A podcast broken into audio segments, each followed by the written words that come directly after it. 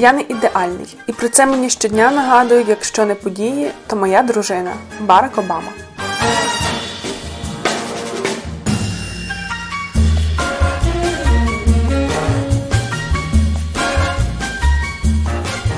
Як справи у перших джентльменів? Він змушений втратити свій статус. Його визначає лише те, кому він належить, чий він чоловік. Він може робити що завгодно, все одно ніхто нічого не буде бачити за його черевиками. Часто в першому темношкірому президентові хотіли бачити символ, а не живу людину. Ну, що це жахітка, знаєш, середньовіччя нагадує. Ну як? Як дружина може впливати на свого чоловіка? Вона позиціонувала себе як та, що е, бореться за соціальну справедливість і буде долати бідність, але вдягалася вона шикарніше. Вони, як правило, добрі партнери, ті, хто підтримує своїх дружин, чоловіків у виборі, і це теж певний такий вид служіння. Я теж була в не зовсім адекватному стані. Я просто почала на нього кричати, що я хочу нарешті звідси вийти.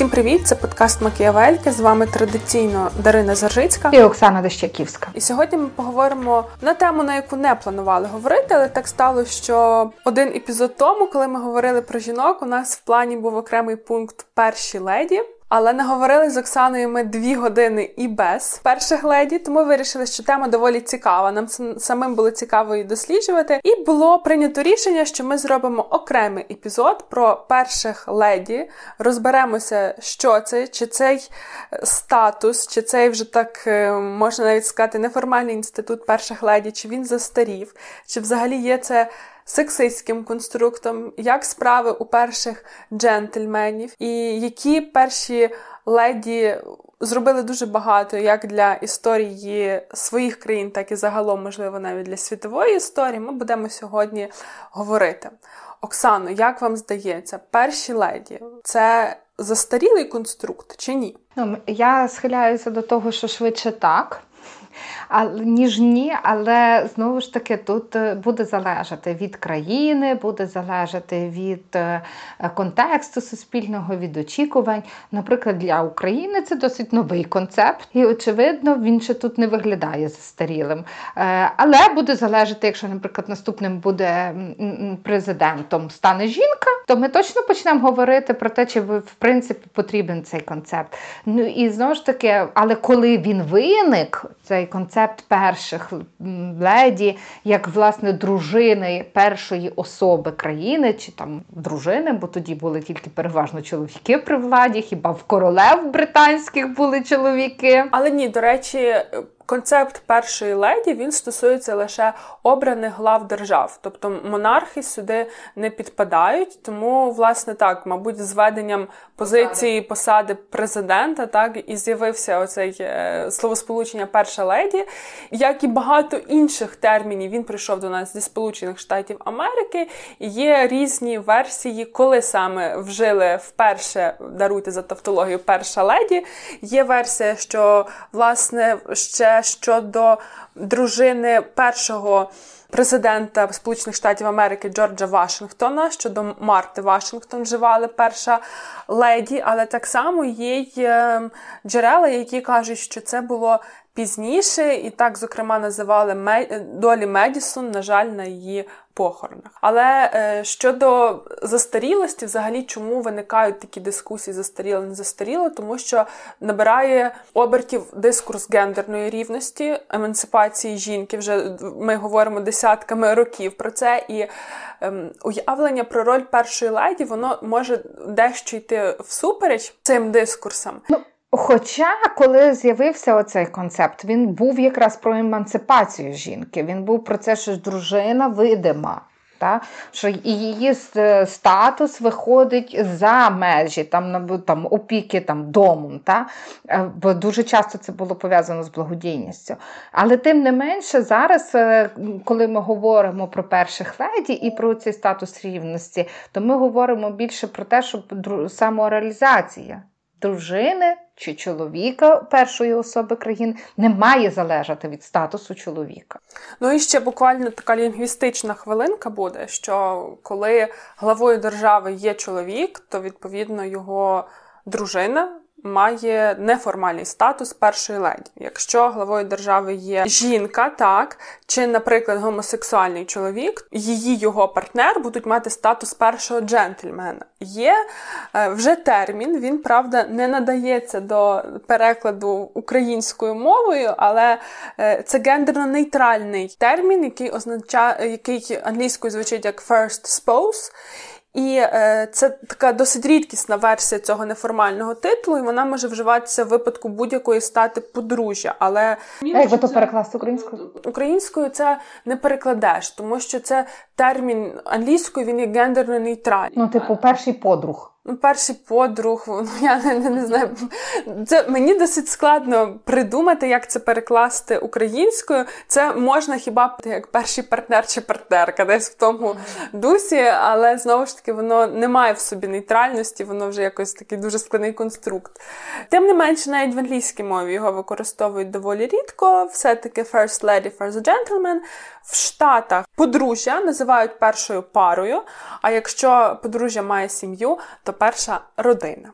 Ось це така була лінгвістична хвилинка, і можемо далі переходити до більш серйозного обговорення перших леді. Ну я навіть не знаю. Мені видається, що ці перші леді, коли вони виникли в Сполучених Штатах Америки, це країна, яка доволі була прогресивна, впроваджувала. Вона дуже швидко е, стала зразком для інших країн, запровадивши посаду президента. Оця можливість такого, знаєш, сильного е, інституту, який е, дає дуже велику легітимність для влади, породжує дуже часто велику довіру до себе і до, до влади, як джерела влади в цілому. І тому було дуже важливим е, з тим, що е, виник інститут перших леді, тому що він насправді е, те, що ми вже сказали, робив видимими жінок і їхню працю. Хоча тут треба сказати, що історично так склалося, що власне на перших ледів почав від майже одразу накладатися обов'язок і з тим, що організації кого, скажімо, побуту, з чим завжди з чим було пов'язано посада там президента, прем'єр-міністра відповідного. І от ми теж мені видається дуже цікаво, е, тому що вихід публічний, наприклад, Жаклін Кеннеді, це були її організації публічні екскурсії Білим домом. Та Це от обов'язок першої леді проводити екскурсію помешканням, в якому ти живеш. Там. Е, далі е, потім історично так склалося.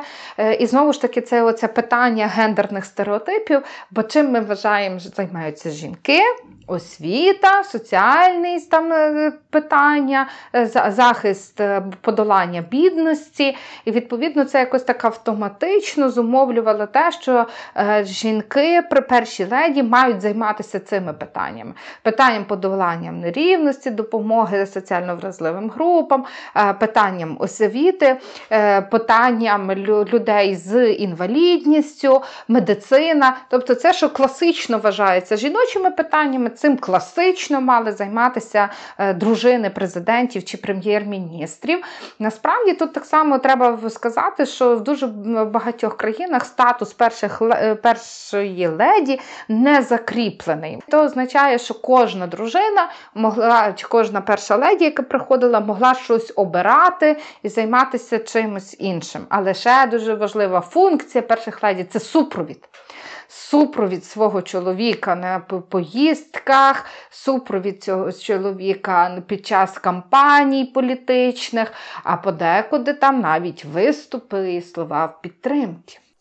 Так, е, це, до речі, мені здається, з одного боку досить дивно регламентувати законодавчо якісь обов'язки людини, яка насправді ж не претендує, може не мати політичних амбіцій, не претендує на повноваження. Вона просто так сталося, що е, заміжня, чи там, якщо це чоловік, то одружений з людиною, яка має політичні амбіції, їх реалізовує.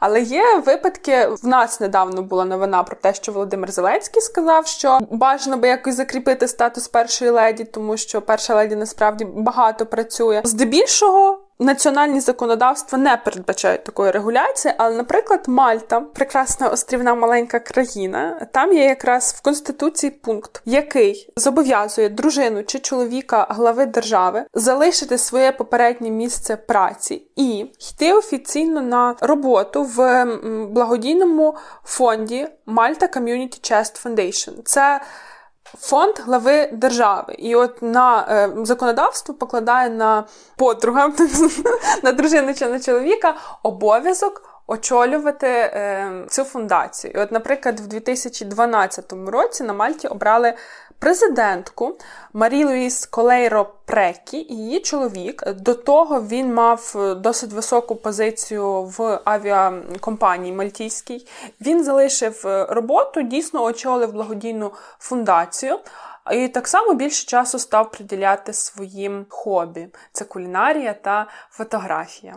Ось е, таке буває. І загалом, е, якщо вже ми так мали цю лінгвістичну хвилинку, то питання щодо перших леді, перших джентльменів, воно так само виникало в часі, коли Хіларі Клінтон кандидувала на пост е, президента Сполучених Штатів Америки. І тоді якраз багато хто писав, і що це Білл Клінтон тепер буде першим джентльменом США. Але якщо так подивитись, то ну то Хіларі була не перша. Глави держав жінки були не так багато, як чоловіки, але тим не менше, наприклад, в мене є статистика на станом на 2017 рік, трохи застаріла, але тим не менше в новітній історії жінки ставали главами держави на той момент 59 разів.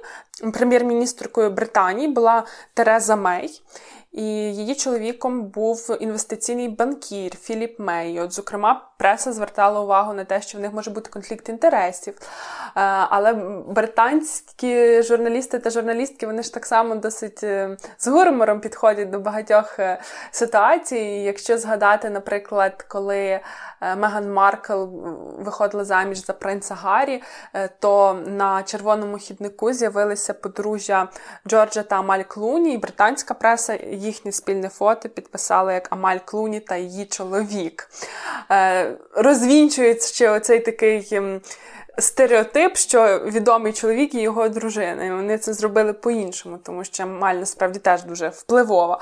Е, і подібно було з Терезою Мей та її чоловіком. Тоді виходили якраз ніби зачіпали те, що може бути конфлікт інтересів, а медіа писали про те, що та вони можуть робити що завгодно, він може робити що завгодно, все одно ніхто нічого не буде бачити за його черевиками, натякаючи на те, що коли ми говоримо про перших леді, ми дуже часто звертаємо увагу всякі на, на такі якісь речі, як е, на яких підборах, хто який одяг, який стиль, яка зачіска, а не дивимося на якусь суть цього всього. Були дуже різні випадки. Наприклад, так само в Австралії була е, жінка, прем'єр-міністерка Джулія Гілард, і ось е, в Австралії Е, як вона сама сказала, загалом у нас е, австралійці та австралійки дуже легко сприймають питання особистого життя політиків та політикині, тому я змогла стати прем'єр-міністеркою, не будучи офіційно заміжною. Тобто вона була у відносинах зі своїм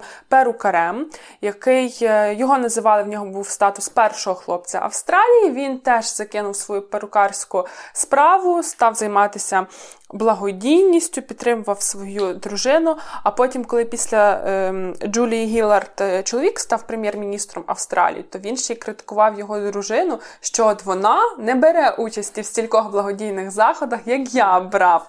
Тому бувають досить цікаві ситуації, але ще повертаючись до цієї Джулії Гілард, вона сказала, що от в Австралії я змогла, маючи такий сімейний статус, так такі особисті стосунки, все одно це ніяк не заважало моїй політичній кар'єрі але, зокрема, в Сполучених Штатах Америки я швидше за все б не змогла претендувати ні на які високі позиції, якби я там була в якихось неофіційних відносинах.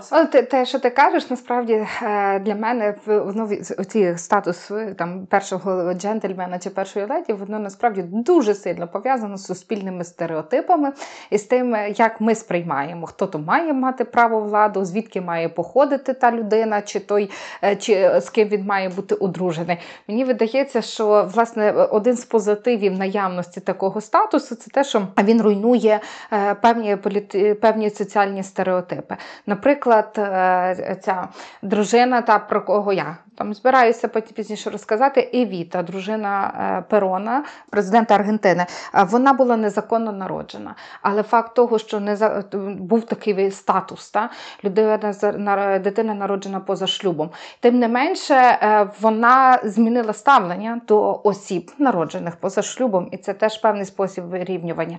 Е, дружина Макрона, про якого теж будемо сьогодні говорити, на 20 років старша за нього. І це теж змінює ставлення до тако, таких партнерських стосунків, до таких шлюбів. Дружи, та, що ти щойно сказала, прем'єрка Австралії, та не е, партнерство, а не укладений шлюб. І це теж увиразнює і дозволяє долати ці соціальні стереотипи. Поза тим, один залишається дуже сильним. Часто дружину чоловіка першої особи країни е, він змушений втратити свій статус. Його визначає лише те, кому він належить, чий він чоловік, чи чия вона дружина. І оце насправді те, що сьогодні ми переосмислюємо, і те, чи буде зберігатися цей статус. А він чому він так часто став проговорюваний? Е, це, зокрема, тому що жінки частіше почали з'являтися в політиці. І якщо існує клуб перших леді, то клубу перших джентльменів не з'явилось. Так, до речі, про клуб перших леді.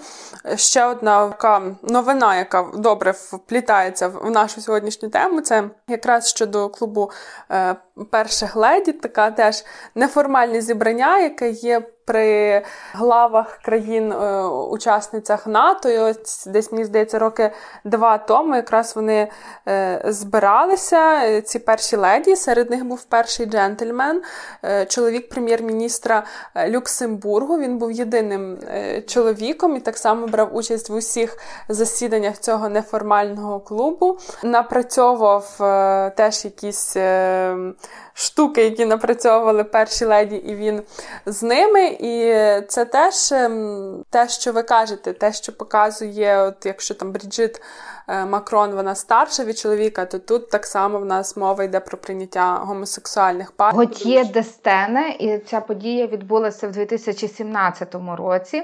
І тут теж так само дуже цікаво, тому що е, та він зайшов, він працював, ну, типу, там був з ними в одній кімнаті з цим з дружинами інших президентів. І е, тут так само дуже цікаво, бо виявляється, ну, типу, і до цього були, скажімо так, чоловіки в середовищах, але він перший, хто порушив це правило. Він війшов в клуб перших леді. Е, і чому він це зробив? Насправді мені було б цікаво його запитати. Ну і е, Цікаво, як його прийняли перші леді, тому що ж не всі країни визнають гомосексуальні стосунки партнерства. Тому, очевидно, там теж могли бо це теж могло породити цілу таку низку конфліктів, обговорень і всього іншого. Ну, тим не менше, ще так само зверну увагу на того чоловіка, якого ти вже згадувала, чоловіка Терези Мей. Ви слухаєте подкаст Макіавельки. Е, чоловік Терези Мей, чоловік Ангела Меркель. Вони теж не з'являлися в клубах е, перших леді. Хоча і насправді вони, от е, особливо чоловік Ангели Меркель, він науковець, він не супроводжував Ангелу Меркель у жодних її поїздках, передвиборчих турах, що, як правило, роблять дружини. Е, кандидатів. Він не е, він відмовлявся від будь-яких інтерв'ю і казав, що він буде їх давати тільки в своєму професійному статусі, статусі науковця, в статусі дослідника. Е, кажуть, існує така версія, що Тереза Мей одного разу взяла свого чоловіка на такі зустрічі. Він себе там дуже некомфортно почував і відмовилися вони від такої ідеї. Тобто там країни не існують ну, фактично зараз, коли ну, був Ангела Меркель, Меркель, є все ще коли була Тереза Мей, вони фактично відмовлялися від цього статусу першого джентльмена, і країна е, не мала його. Але це буде питання, мені видається, підніматися щодо і перших леді, чи повинна дружина залишати роботу, чи тому, що її чоловік виграв, чи повинна ця робота оплачуватися платниками податків.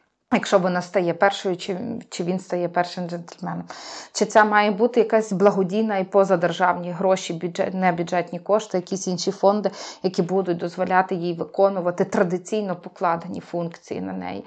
І це ті питання, які ми будемо напевно обговорювати як суспільство. Таке перше обговорення в нас почав Зеленський. Так само воно було розпочато в Франції Макроном, і е, тобто про статус, чи маємо на чим займатися займатися, які вона повноваження має мати. Е, обоє чоловіків наполягають на тому, що жінки багато працюють. Над тим і на країну, і на громадян країни, і це має бути увиразнено. А з іншого боку, е, все-таки країна і громадяни обирають президента, прем'єра, а не першу леді. Ну, до речі, про статус і про оплату праці, то якщо Зеленський та Макрон вони самі були ініціаторами цієї публічної дискусії, то, наприклад, в часі президентства Обами якраз не він ініціював, а йому закидали. Ем, такий запит на е, це стосувалось і рівної оплати праці, і в ем, в журналі Time вийшла стаття, де мова йшла про те, що Мішель Обама працює 24 години, 7 днів е, в тиждень, і ця праця, ця праця абсолютно ніяк не оплачується. І це був такий інформаційний яскравий привід для того, аби нагадати про те, що є нерівність в оплаті по всіх галузях, і починається все з Білого Дому насправді. Тому питання дискусійні, тому що так дійсно першу леді не обирають, але так чи інакше якщо ти входиш в цей статус, бо в принципі можна відмовитись. Хоча статистика показує, що жінки все-таки більше вони дотримуються. Цього статусу і виконують якісь обов'язки першої леді, і якщо вже ти е, береш і працюєш над цим, мабуть, якось несправедливо, що це це ніяк не винагороджується, не знаю. Ну так, тут мені видається, що тут, як завжди, важливе питання вибору. Якщо хтось хоче цим займатися і робити, то може на це претендувати. Якщо хтось не хоче, так як чоловік Ангели Меркель. Бо там, ну, уявімо собі, що е, та, людина самореалізовується, президент Мальти, та, чи прем'єр Мальти, ти розказувала про нього. Він знаходиться на топ-посаді, але він змушений закинути її, тому що ну, це трохи така, знаєш, середньовіччя нагадує. Мені видається, що тут треба залишати право вибору. Та, От воно, воно найважливіше. Так, мені теж так здається. І мені здається, теж що це такий ще додатковий бенефіт від того, що там більше жінок буде на керівних посадах, тому що, як ми бачимо, приклад тих, хто вже були, що їхні чоловіки не дуже охоче брали статус першого джентльмена, то можливо це так само і буде показувати модель, коли і жінка може, може не брати статус першої леді. Це від цього теж буде плюс, але я пропоную перейти до історій жінок, які взяли на себе статус першої леді, і насправді багато на що впливали і багато що зробили. Дарина Заржицька, Оксана Дащаківська, подкаст Макіавельки. Ну, я почну з Евіти Перон. Я вже про неї згадувала. Насправді це дуже цікава історія, тому що е, дуже неоднозначна і неординарна особа. Е, вона була акторкою, про неї є дуже багато фільмів, в тому числі за участі е, Мадонни. Там можна подивитися, але в чому була така її цікавинка, її неоднозначність, насправді е, в тому, що вона ще раз нагадає, що вона була з доволі бідної родини. Вона була незаконно народжена, і навіть для того, щоб потім е, жила після Другої світової війни в Аргентині, і навіть для того, щоб стати офіційно таки бути визнаною, і, і вона, і її чоловік, щоб були визнані такою першою парою, вони мусили укласти офіційний шлюб.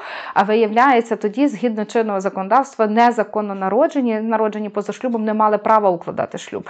Вона мусила підробляти власне свідоцтво про народження, щоб вказати там Е, законну народженість, і тоді вони змогли разом з Пероном взяти шлюб.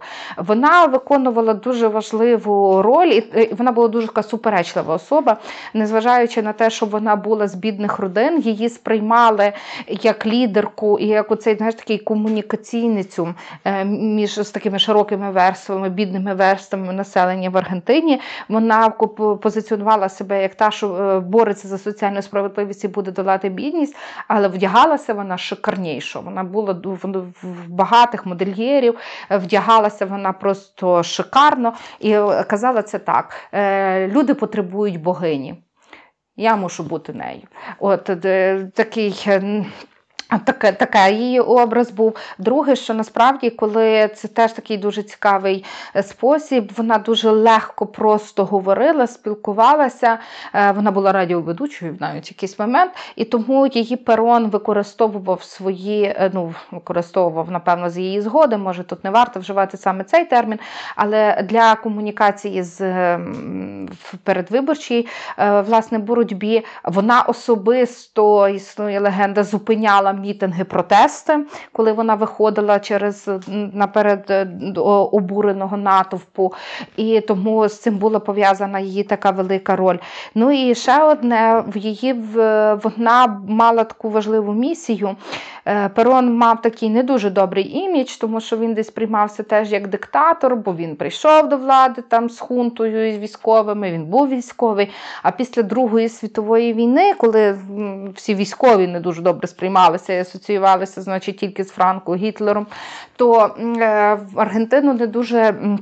Тепло е, визнавали і приймали в міжнародних колах, і тому е, Перон відправив її міжнародне турне. І саме вона заробляла імідж для Аргентини в міжнародних колах. Це теж не було однозначно прийнято в батьківщині, але все ж додало ну, такі всі міжнародні поїздки, це передовсім про легітимність тут, всередині країни. Все це їм е, все, все ж це їм додало. І зважаючи на те, що вона тим не менше її не картали всередині країни за те, що вона дуже мало робить для е, соціальних е, для цього подолання соціальної нерівності.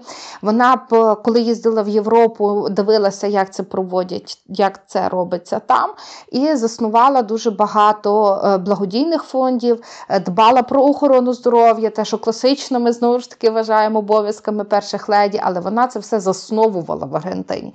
До цього в Аргентині не було. Вона дбала про. Е, е, Цю можливості е, надходжень до благодійного фонду, роботи з соціально вразливими групами. Но ще вона що одне дуже важливе зробила: вона наділила жінок правом голосу. Е, їй в Аргентині. Їй, правда, теж дорікали, що в цьому був політичний інтерес, бо в такий спосіб вона збільшила електорат свого чоловіка. І на законодавчому рівні, навіть ну, його партії, і навіть на законодавчому рівні було закріплено, що це обов'язкове право голосувати. Тобто це не було хочу йду, хочу не голосую. Жінкам дали право і вони мусили йти проголосувати. бо Це був вже обов'язок, і це дозволило там забезпечити перемогу. І на насправді, але тим не менше, це був дуже суттєвий крок для для Аргентини. Е, Ще в неї є історія і таємниця така смерті, яка недавно буквально була викрита. І пов'язана вона теж з її політичною діяльністю. Е, у неї був рак, і вважалося, що вона померла від раку, і є відома її промова. Вона дуже ослабла в останні дні. Е, промова з балкону, на якій вона сказала: Не плач за мною Аргентину.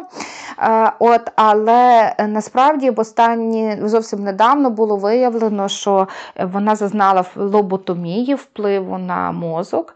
І кажуть, що це теж мало політичні мотиви під собою, бо е, останні роки свого життя вона ставала все більшою противницею олігархії і була готова е, розпочати ще один переворот в Аргентині. Чи наскільки це правда чи неправда, ми не знаємо. Але це той випадок, коли дружина е, стала політичною лідеркою і е, була здатна власне на формування власного такого публічного порядку денного в країні. Така моя історія. Моя історія буде про ту, через яку ми маємо взагалі цей епізод. Бо я пам'ятаю, що я запропонувала говорити про перших леді, коли подивилась документальний фільм Becoming про Мішель Обаму. Власне, вона випустила автобіографію як книжку, а потім їх продакшн студія з Бараком в кооперації з Netflix зняли так само дуже цікавий документальний фільм. Подружжя підпустило до себе знімальну групу дуже близько. За цим було дуже цікаво спостерігати, але якраз Мішель Обама, вона, звичайно, я думаю, в історії політичній Сполучених Штатів Америки в світовій, вона як перша леді знакова. Барак Обама перший темношкірий президент, афроамериканець. Вона перша темношкіра, перша леді США, і вони в своїй риториці це завжди підкреслювали, тому що вони вихідці з бідних сімей, вони е, зазнавали і дискримінації, і утисків, і расизму. Вони це завжди дуже чітко підкреслювали. Книга Мішель вона поділена на три частини. Якщо я не помиляюсь, становлення. Доросліш... Ні, дорослішання, заміжжя, політична робота. І от фактично на кожному етапі вона всі свої життєві кроки, так, які для когось можуть вважатися не такими вже і значними, але кожен з них подається як е, велика. Перемога, чим вона ще цінна як перша леді, це те, що Мішель Обама дуже відверто говорила про Наприклад, складнощі життя з чоловіком, про те, які вони різні. Зокрема, що вона дуже любить гуляти пішки і робить це в дуже швидкому темпі, а він тихохід. Він це не дуже, по-перше, любить гуляти, по-друге, ходить повільно. Так само про якісь його риси характеру. Вона теж говорила, що він не ідеальний, що не завжди однозначно сприймалося американським суспільством, тому що. Часто в першому темношкірому президентові хотіли бачити символ, а не живу людину. Щодо того, що робила Мішель Обама, то вона якраз теж йшла в громадську роботу. Вона дуже активно виступала за доступність освіти для дівчаток, і в неї була ціла програма на дуже актуальну тему ожиріння серед дітей. Було розроблено Let's Move програму, яка мала сприяти зменшенню випадків захворювання на Е, ожиріння. Потім це все переросло в те, що були прийняті конгресом норми харчування в школах. В подальшому, вже під час другого президентства Барака Обами, Мішель займалася також е, те, що ми любимо називати профорієнтації, так учнів та учениць старших класів, і її дуже полюбили. Полюбили за, по-перше, за те, що вона брала такі теми, які важливі, і працювала з підростаючим поколінням. По-друге, це її щирість і відвертість. Багато перших леді писали мемуари після того, як е, їхні чоловіки закінчили терміни президентства, але в Мішель вони вийшли дуже такими особистими. І вона говорить про багато важливих особистих речей, про які загалом в суспільствах звикли мовчати, а вона про це не просто говорить, вона ще й говорить, маючи цей статус першої леді. І, Наприклад, говорила зокрема про депресію, і вже в коли мова йде про документалку, то там є кадри, як на після презентації книг до неї. Приходять переважно жінки і дякують, що вона підіймає цю це питання. Вона так само їздить по школах, далі працює е, з дівчатками, допомагає їм самовизначитись і показуючи своїм прикладом, що фактично багато чого можливо, але так само вона говорить, що е, згадує епізод, коли вона стояла е, на подвір'ї, на газоні, боса в шортах, вигулювала собак, робила собі сендвіч з сиром. І як вона в той момент усвідомила, що вона нарешті не служить Білому дому, і яке полегшення від цього було. І е, я, дивлячись на її історію, мені було дуже цікаво, і так багато роздумів породжувало тих, про які ми говорили, що фактично вона приклад того, що від своєї кар'єри їй довелося відмовитися. Більше того, вона е, вона закінчила Гарвард, як і Барак Обама, вона була юристкою і працювала в юридичній фірмі. Більше того, вона була навіть вона курувала Барака, коли він прийшов туди працювати. Вона багато років його відмовляла не йти в політику, але в результаті він її не послухався, і потім вона підтримала його. Вона активною була учасницею передвиборчої кампанії, стикалася з великою кількістю булінгу, з великою кількістю хейту, який вивалювався на неї в пресі. Її так само прискіпливо розглядали, як вона виглядає, в чому одягнена. І е, теж в і фільмі, і в книзі мова йде про стиль, який для неї виробили. І якщо ми згадаємо, яка як виглядала перша леді Мішель Обама, то насправді це не Мішель Обама, це перша леді Мішель Обама. що її особистий стиль одягу він інший, він яскравіший. Якщо ми згадаємо її, як в вкладене волосся, це завжди якось там вирівняно і так далі. Вона в житті ходить з кучеряшками, вона любить е, такі красиві, довгі, яскраві нігті, досить такі яскраві наряди, там золотисті і так далі. От вже не в статусі першої леді, вона може собі це дозволити, дозволити, дозволити бути собою, одягатись як хоче. І от я думаю, відривається наповну, коли е, відбуваються оці відбувались презентації книги в 33 містах. І вона там трохи інша, але тим не менше прекрасна, тому що справжня. Вона, зокрема, розповідає про те, як вона ну, плакала в літакові, коли вони летіли з Вашингтону, коли вже нарешті е, закінчилось президентство, і ну, плакала від того, що вона нарешті повертається до себе. І це теж важливо говорити, що це складно. Складно бути першою леді, складно утримувати білий дім. Е, теж запам'ятався мені епізод, коли вона говорила, що в 2015 році Верховний суд Сполучених Штатів Америки прийняв рішення, яке легалізувало одностатеві шлюби по всій території США. І тоді було дуже велике святкування під Білим домом. А перед тим вранці вони е, з бараком їздили на похорон. Я не пам'ятаю в якому місті, але там розстріляли, по-моєму, вісім членів протестантської церкви, і вони їздили на похорон. І вона розповідає, наскільки це просто емоційно складно, коли в тебе тут от похорон, а тут ти приїжджаєш святкування, в якому ти навіть не можеш взяти участі, тому що за протоколом безпеки ти не можеш покинути білий дім і бути в юрбі. І вони зі старшою донькою вони домовилися, що вони зійдуть через задні двері. І Вона каже, тільки ми доходимо до цього заднього виходу, як приходить е, охоронець і каже: Я розумію, що двері закриті, я їх не можу відкрити. І я теж була в не в зовсім адекватному стані. Я просто почала на нього кричати, що я хочу нарешті звідси вийти. І це розрулила донька, яка каже: Давай, отак ми з тобою зійдемо. І вони вийшли з Білого Дому, не йшли до нас натовпу, так, але вийшли на вулицю, так стояли збоку, що вони навіть не бачили, як білий дім був підсвічений кольорами веселки, але тим не менше могли так десь в повітрі відчути всю ту атмосферу, яка творилася. Ну, це це дуже добрий приклад. І ще раз треба сказати, що насправді, незважаючи, якщо політики обирають оцю культуру служіння, вони йдуть на те, то перші леді, вони е, чи перші джентльмени, вони, як правило, добрі партнери, ті, хто підтримує своїх дружин чоловіків у виборі, і це теж певний такий вид служіння. Ви слухаєте подкаст Макіавельки. Я теж хочу розказати ще одну історію про Раїсу Горбачову. Я на той раз розкажу. Е, бо насправді, от в радянських радянських країнах, оці його е, з таким особливим ставленням до е, до сім'ї, до того, хто і до, до в тому числі до праві жінок чоловіків, статусу такої першої леді не було. Поки фактично його запровадив Горбачов, і Раїса Горбачова це перша, хто став цією першою леді. Я знаю, Дарина, що ти теж про неї багато знаєш, може мене щось доповниш, але е, два слова тут. Е, вона насправді теж була науковиця, філософ, е, філософиня. Вона викладала філософію, займалася різного роду соціологічними дослідженнями. Вони давно одружилися з Горбачовим і там до задовго до його політичної, скажімо так, кар'єри. Але як тільки вона стала першою леді, вона стала наслідувати оцей, скажімо, вона їзд супроводжувала Горбачова в міжнародних поїздках і стала наслідувати той приклад першої леді. Відкривала благодійні фонди.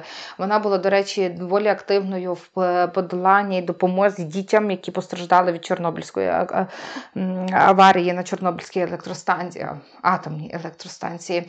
Вона засновувала інші благодійні фонди. І що цікаво, що її дуже добре приймали світові лідери. Тобто вона вона поводилася гідно цього, скажімо так, протоколу, її легко і приймали там. Натомість е, в Радянському Союзі, так як це була нова зміна, до, до неї ставилися доволі негативно. Казали, що вона там робить, а чого вона там, якщо президент Горбачов. Так? Ну я так, я чому взагалі про неї читала, бо я запитала свою маму. От кого ти з перших леді знаєш? Моя мама сказала кілька американських і про Раїсу Горбачов згадала. Як дійсно в Радянському Союзі це була перша перша леді. До того дружини ем, керівників компартії не з'являлись в публічному просторі. Мені я читала насправді якихось цікавих матеріалів, не дуже цікавих. Всі матеріали, які мені попадалися, вони здебільшого були такого рівня на межі з жовтою пресою. І загалом такі були джерела, які очам боляче було читати. Але е, я от з того, що читала, я подумала про те, що мені здається, що на міжнародній арені її якраз сприймали зі симпатією, тому що вона була в звичній канві першої леді. Тобто вона е, працювала так, тобто вона поводилась так, як е, як ми уявляємо, що має поводитись перша леді. Вона знала іноземні мови, відомі є її фото з її розмов з Барбарою Буш, з Ненсі Рейган. І, зокрема, Ненсі Рейган говорила, що це були не просто розмови, а Раїса читала лекції по філософії про засади е, марксизму. І так, вона була така дуже з опломбом жінка, і е, розмова з нею часто скочувалась в читання лекцій. А щодо того, що її внутрішньо не сприймали, то е, тут дуже багато уваги всі зосереджують знову ж таки на те, як вона одягалася, як вона виглядала, що це недоречно сприймалось, тому що це якраз період дефіциту в Радянському Союзі, і це ситуація, коли більшість людей в країні не може собі дозволити так виглядати, тому що ні грошей немає, немає і, і не, не було можливості, де де це все купувати. Крім того, всі завжди багато уваги звертали, наскільки вона великий вплив на має на е, Михайла Горбачова. А оце мені видається, знаєш, такий дуже дуже прям суперечливий момент. Тобто, якщо ми там в, в, в своєму буденному житті ми визнаємо, що в подружжі люди мають вплив один на одного, то в політиці, то боронь Боже, ну як, як дружина може впливати на свого чоловіка? Мені вдається, що це я вже тут переб'ю, ну переб'ю, переймаю слово на наступну свою героїню, якщо дозволиш. Але зачекайте ще та, за Раїсу. Я просто це теж факт, якого я ну не знаю, чи це факт, я йому не знайшла підтвердження, але я цільово шукала, і є, може, це теж чергова теорія змови, але є думка, що саме Раїса Горбачова посприяла е, вирішенню питання репатріації кримських татар до Криму. Після того, як вони вийшли на демонстрацію на велика акція протесту в Москві в 87-му році, що, начебто, саме вона повпливала і посприяла вирішенню цього питання, тому що знову ж таки теорія змови, начебто, вона має татарське походження. Ну я не знаю, насправді не зустріла цієї інформації щодо Раїси з приводу татарського походження, але це те, що дружини мають вплив на своїх чоловіків, і чоловіки мають вплив на своїх дружин. Це напевно те, що дуже не подобається виборцям. Я не знаю, чи наскільки це оця теорія, що ми свого там якогось політичного лідера там так само маємо на нього ви виключне право, і нам тяжко прийняти, що за ним може стояти якась партія, дружина. Ми їх тут приймаємо, може, як якусь перешкоду, знаєш, яка не дозволяє йому вирішити ото наші інтереси, врегулювати, якісь там застосувати. Бо мені видається, що так само от в цьому контексті, скажімо так, певною мірою жертвою стала Бріджит Макрон яка є дружиною президента Макрона у Франції. Ми вже з тобою згадували, що насправді головне, з чим вона стикнулася, і це теж стосувалося її зовнішнього вигляду. Актуально дуже активно обговорюють французи, як вона виглядає, як вона вдягається, зробила, не зробила пластичну операцію. Е, так так само, звичайно, обговорюється її е, вік. Різниця, точніше, у віці з президентом 20 років, на що президент так само сказав, що якби я був старший за неї на 20 років, то ніхто би цього не обговорював.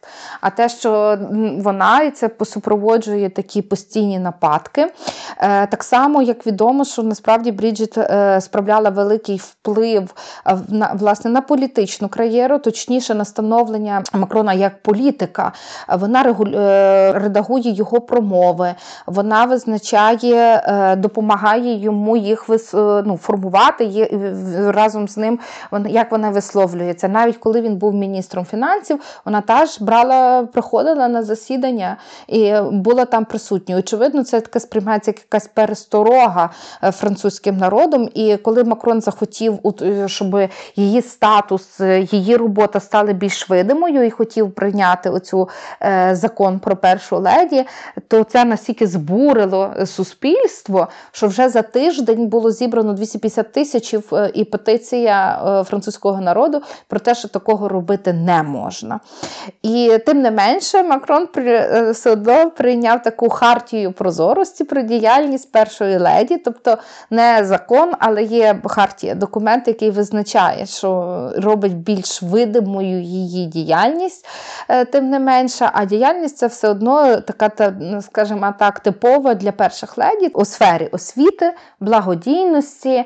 Дарина Заржицька, Оксана Дащаківська, подкаст Макіавельки. Ми з вами так говоримо на цю тему, і є особа, зачіпаючи тему перших леді, про неї не можна не згадати. Це Елеонор Рузвельт. Вона стала першою, хто в американській традиції вийшла за рамки е, оцієї просто прикраси при чоловікові чи організаторки офіційних прийомів. Вона, власне, на себе вже брала якісь функції, дуже активні. Вона просувала дуже багато важливих соціальних правових питань. Насправді вона була дуже скромною і політикою якби почала цікавитись і займатися вимушено після того, як Рузвельт перехворів на поліомієліт і е, отримав інвалідність, і вона активніше почала включатися в комунікацію з партнерами, в комунікацію з виборцями. Потім вона, коли його було обрано президентом, писала е, таку статтю е, Мій день де говорила про дуже багато соціальних питань. Так само промувала його реформу новий курс. Е, дуже була впливова, бралася в переговори так само. Е, в 41-му році її призначили заступницею міністра оборони. Що цікаво, що вже коли помер Рузвельт, то її ем, призначили делегаткою в цю місію по створенню ООН. Так само вона працювала в комітеті, який напрацьовував загальну декларацію прав людини, і вона мама цієї загальної декларації прав людини. І за це Гаррі Труман її назвав. Першою леді всього світу. Вона дійсно визначна фігура в світовому масштабі, і тут якраз ем, приклад, коли вона теж виходила за свою атрибутивність, вона брала і робила якісь реальні речі і стала потрібною настільки, що потім їй пропонували і призначали вже на політичні посади просто через те, що це була людина дуже високого рівня компетентностей. Я тут знаєш собі про що подумала? Про те, що ну це перший, е, перша леді світу це хороший такий, такий термін насправді. Але знаєш, про що думаю? Е, про те, що цей от те, те, що той інститут і немає першої леді чи першого джентльмена, немає якихось таких чітко визначених рамок, то він дуже залежить від таких е, персональних якостей особистості, яка туди приходить. І це напевно добре, бо воно, от як Леонорі, дозволяє наповнювати його зовсім іншими якимись такими змістами. І е, Давай поговоримо про те, як українські перші леді наповнюють змістами е, цей інститут. Ну та я що ж, я ж знов почну. Ми з тобою тут поділилися дуже так слічно. Я б взяла. Е, ну, Ми знаємо, що перший президент був Леонід Кравчук, але ми дуже мало знаємо про його дружину. Фактично, його дружина не не використовувала цього статусу. Е, Не було в нас тоді першої леді.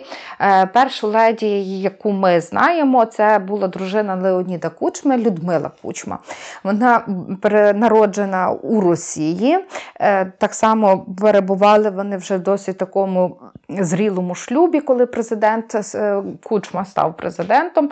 І вона почала так само більш-менш публічно ну, використовувати статус цієї першої леді.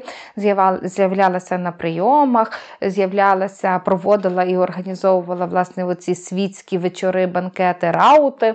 Е, більш Більше того, е, вона е, так само е, час до часу включалася в там в політичне дорадництво, скажімо так, в наради, прописання політики, таке інше.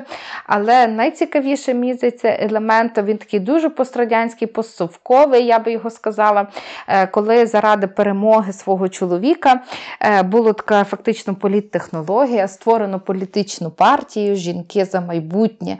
І Людмила Кучма теж до неї належала. Тоді всі ну, багато людей сміялися, що це політична партія за майбутнє жінки за майбутнє своїх чоловіків, бо фактично там не було якогось такого е, позиції електорального ядра, але вона могла відібрати голоси від інших виборців.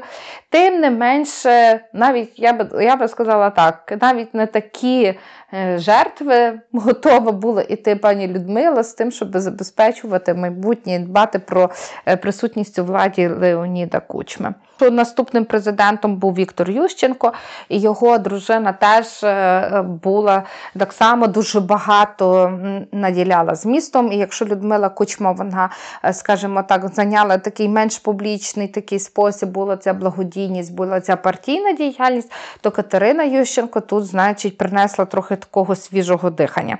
Скажемо, що Катерина Ющенка це друга дружина президента.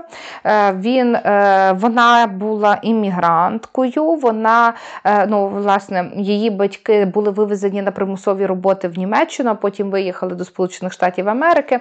Вона працювала в американському уряді, була навіть заступницею глави Біл служби зв'язків з громадськістю Білого Дому і наймала там економічні посади, економічний радник, а потім стала зразу ж е, в літаку. Вони познайомилися з Віктором Ющенком.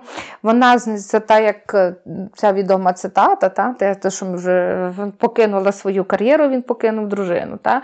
Вони одружилися, і насправді Катерина е, такий образ у цієї леді, те, що ми можемо називати класичним, намагалася тут е, відновлювати. Но що дуже важливо, ем, вона була, е, я вважаю, напевно, що Ющенко один з тих, хто почав творити українську політичну націю з зверненням до української історичної пам'яті історії.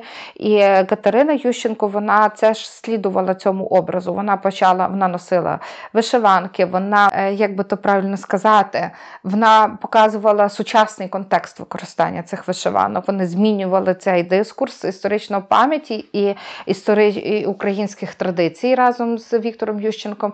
Вона говорила американською українською з дещо таким акцентом. І це теж насправді викликало дуже багато застережень щодо неї. Е, вона її звинувачували в тому, що вона там агентка розвідувальниця ЦРУ, е, Центрального розвідувального управління Сполучених Штатів Америки, але вона не боялася в цьому сенсі використовувати всі правові механізми. І насправді вона виграла два суди від журналістів за те, що її звинуватили що ця інформація не була, ну не мала доведення. Е, це трактувалося як е, наклеп, але вона почала дуже широку і активну е, діяльність у фонді Україна 3000. Це благодійний фонд, який в першу чергу дбав про медичне остаткування, але й все, як і все, воно має такі, знаєш, сірі відтінки, бо невідомо, як існують такі застереження, невідомо, як витрачалися ці кошти кажуть, що багато з них витрачені не за призначенням. І насправді в нас є таке щось, як як Охмадит у Києві, який е, кожен президент України кожен раз його відкриває, тому що там якісь обладнання докупляється, щось доробляється, а куди йдуть ресурси, так і так і не зрозуміло. То Катерина, скажімо так, ця, ця перша леді, яка залишає як е, багато питань щодо там своєї діяльності, але вона одна з тих, хто впроваджував оцей український політичний дискурс, і з тих, хто приносив оцю, скажімо так, е, публічність у життя і діяльність першої пари. Ну, Далі в нас був Віктор Янукович, його дружина Людмила Янукович не була публічною. Так було з самого початку, тобто всі протоколи служби президента переписувались на без першої леді. А дружина Петра Порошенка Марина Порошенко, е, якраз мені здається, теж була дуже видимою в своїй ролі першої леді. І я вчора, коли щось так хотілося мені підчитати, нагадати, що вона зробила. І, на жаль, у нас більшість матеріалів стосується знову ж таки того, як вона виглядала. Виглядала вона красиво, вона стала першою, хто у вишиванці прикрасила обкладинку модного глянцю, її знімали для Ель. Але ну, вона, крім цього, що вона також ходила в вишиванці і своїм прикладом давала промоцію українським дизайнерам та дизайнеркам. Вона так само багато чого зробила для підняття теми інклюзивності. Вона була ініці... однією з ініціаторок прийняття закону про інклюзивну освіту. В цій темі мені здається, що її вплив був дуже високим, і вона зробила це темою в суспільному, в політичному порядку денному. Вона е, патронувала, по-моєму, е, Український культурний фонд і Український інститут.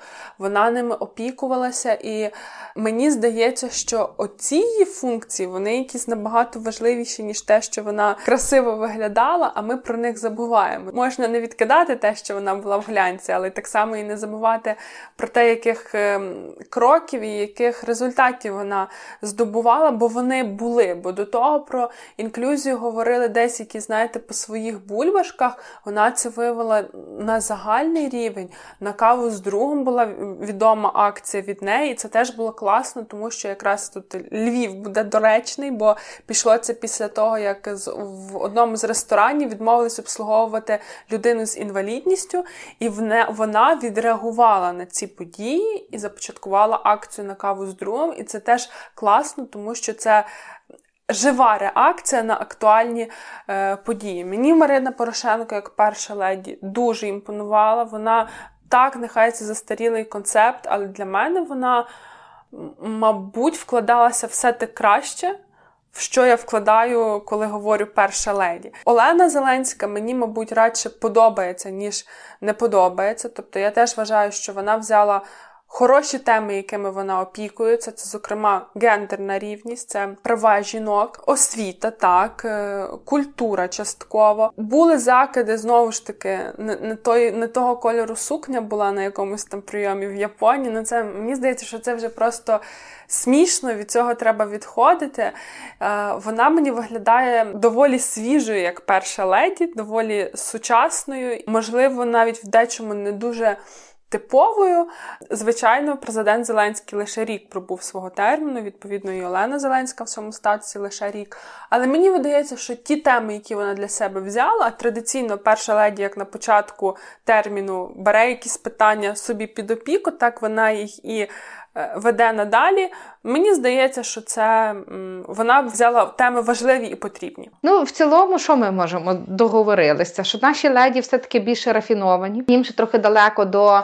Е, Мішель Обами до такої, знаєш, е, простоти і прямої комунікації, коли ти за інститутом бачиш людину. Е, але разом з тим ми кажемо, мені здається, що цей інститут першої леді, він поки що леді, він в Україні приживається, і ми вже маємо певні очікування. І навіть свідченням цього є, що напередодні виборів у нас в медіа з'являються все частіше ці матеріали. А хто ці потенційні перші леді? Тобто ми більше звертаємо звертаємо на це увагу.